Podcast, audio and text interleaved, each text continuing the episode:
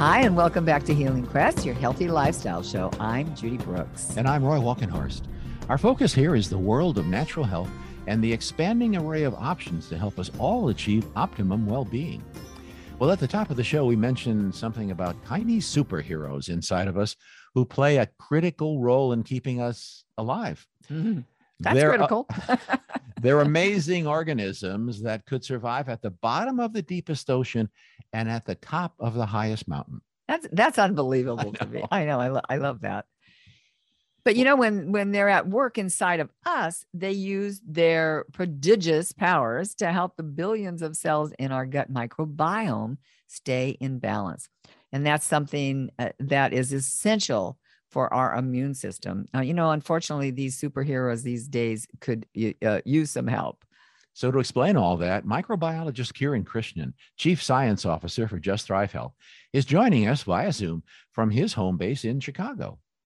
Hi, Kiran. Hi, Judy. Hi, Roy. Great to be with you. Always good to have you with us. So I guess we should start with that uh, challenging news, which is a nice way of saying, "Oh, really?"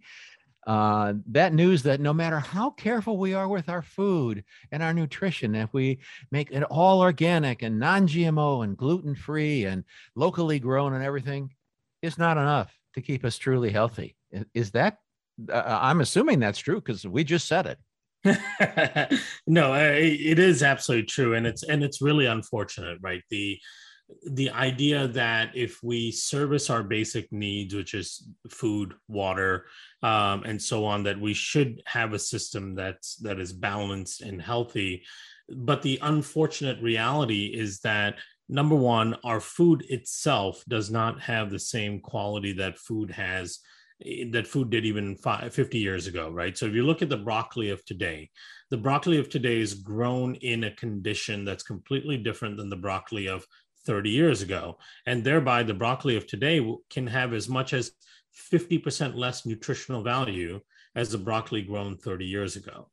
Um, and that's because of depletion of all um, areas within our environment. The you know the the soil that all of this is grown into or grown out of really and grown from is completely depleted and and is missing key elements in it and so the food that comes out of that soil is inadequate to meet our needs then you pair that with things like the severity of exposure that we have to toxigenic compounds we are now in a higher need level for detoxification capabilities, adaptation capabilities, immune response, um, you know, all of those things because we live in a much more toxigenic world. Right. So we're basically in a situation where we need a lot more just to maintain, and we get a lot less than we used to. So we have to bridge that gap somehow.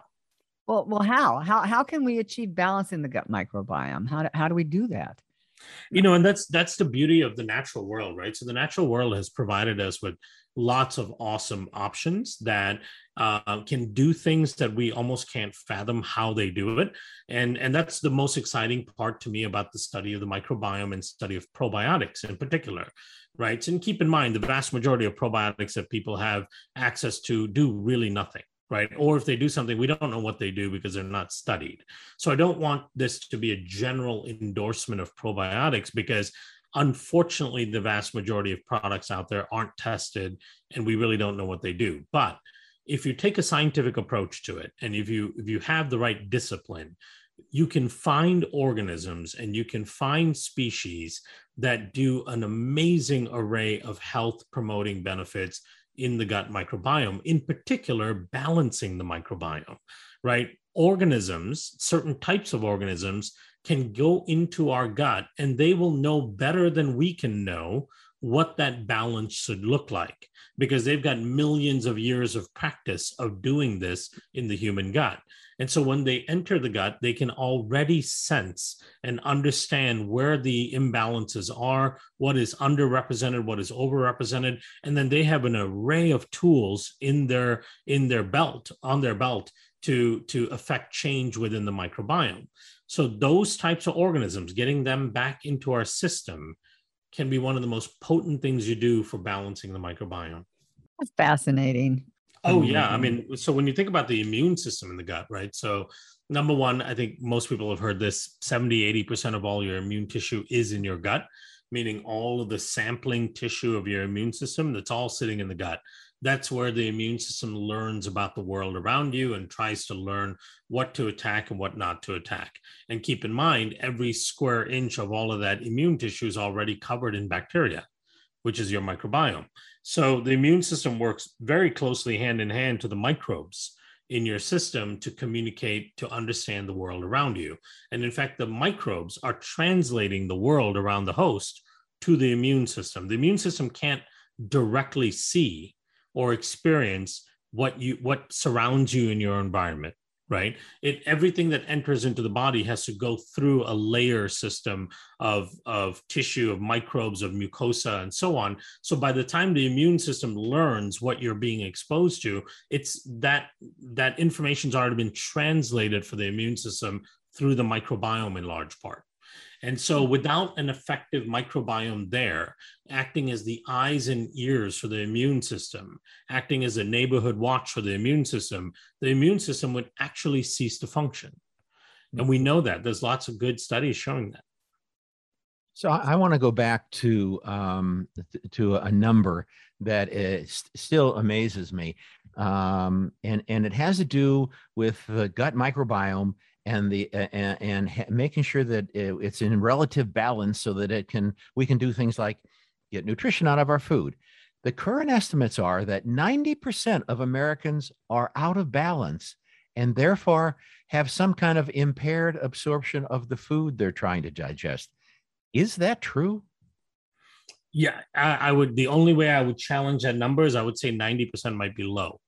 Oh um, wow I would, yeah, oh. I would estimate, um, you know, easily, arguably 97, 98%. Oh. Um, it is so hard in this day and age, in the environment that we live in, the things that we're exposed to, the lack of things that we need to be exposed to, to have proper balance in the microbiome, unless you use the right tools and you're very deliberate about it right? Because here's the here's the how we've shot ourselves in the foot right? We are through through the course of evolution we are a beautiful microbial construct right? We are there's a term a new term for a human it's called a holobiont.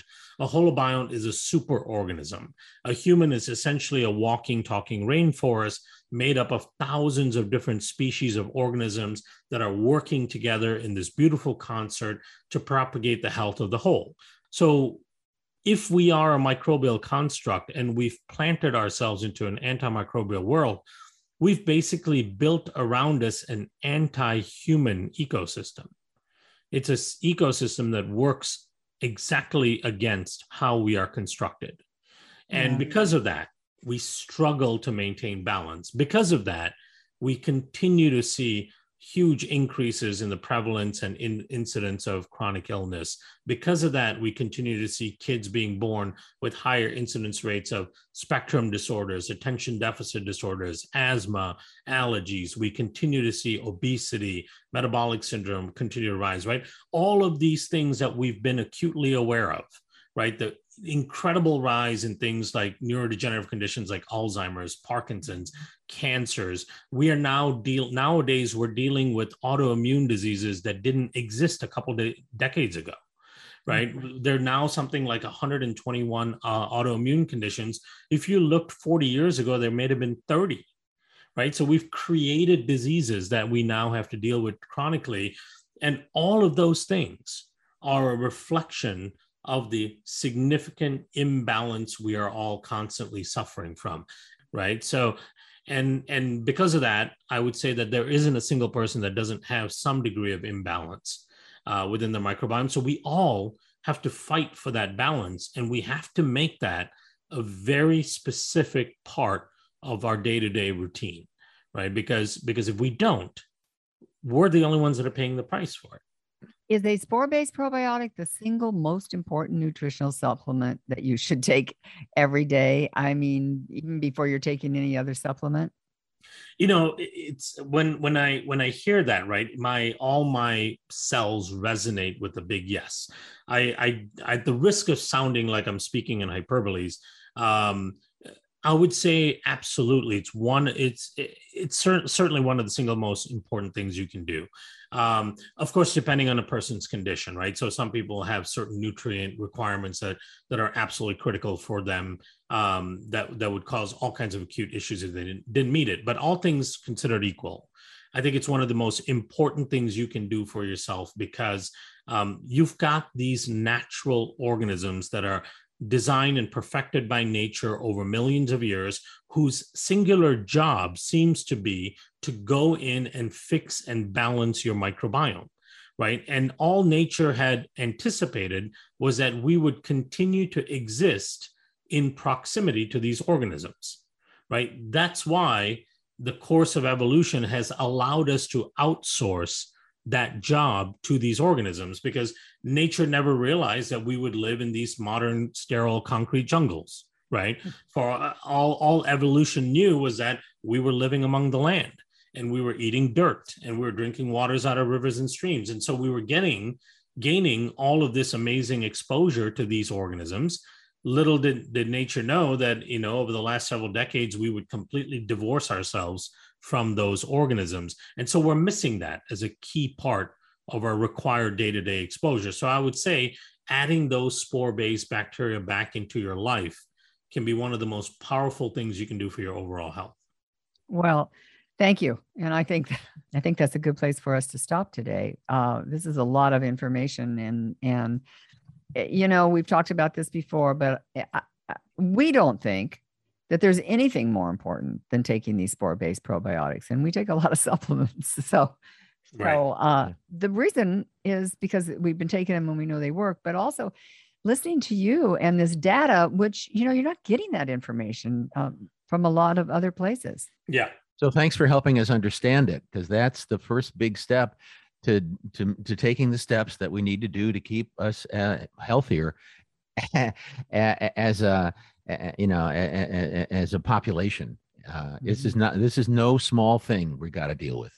Absolutely, it's it's it's it's serious. It's meaningful. It's really important. It's critical, mm-hmm. um, and you know, in in so many ways, it's it's critical to the continued success of the human race right and and i don't want to sound too dramatic but one of the things that keeps me up at night is the fact that we as a population are continuing to lose the presence of critical microbes in our microbiome, right? If you compare us to our current uh, hunter-gatherer ancestors that that that are, you know, like the Tanzanian tribes, the Papua New Guinea tribes that still live that hunter-gatherer type of lifestyle, um, we have half the diversity in our microbiome than they do, right? Half.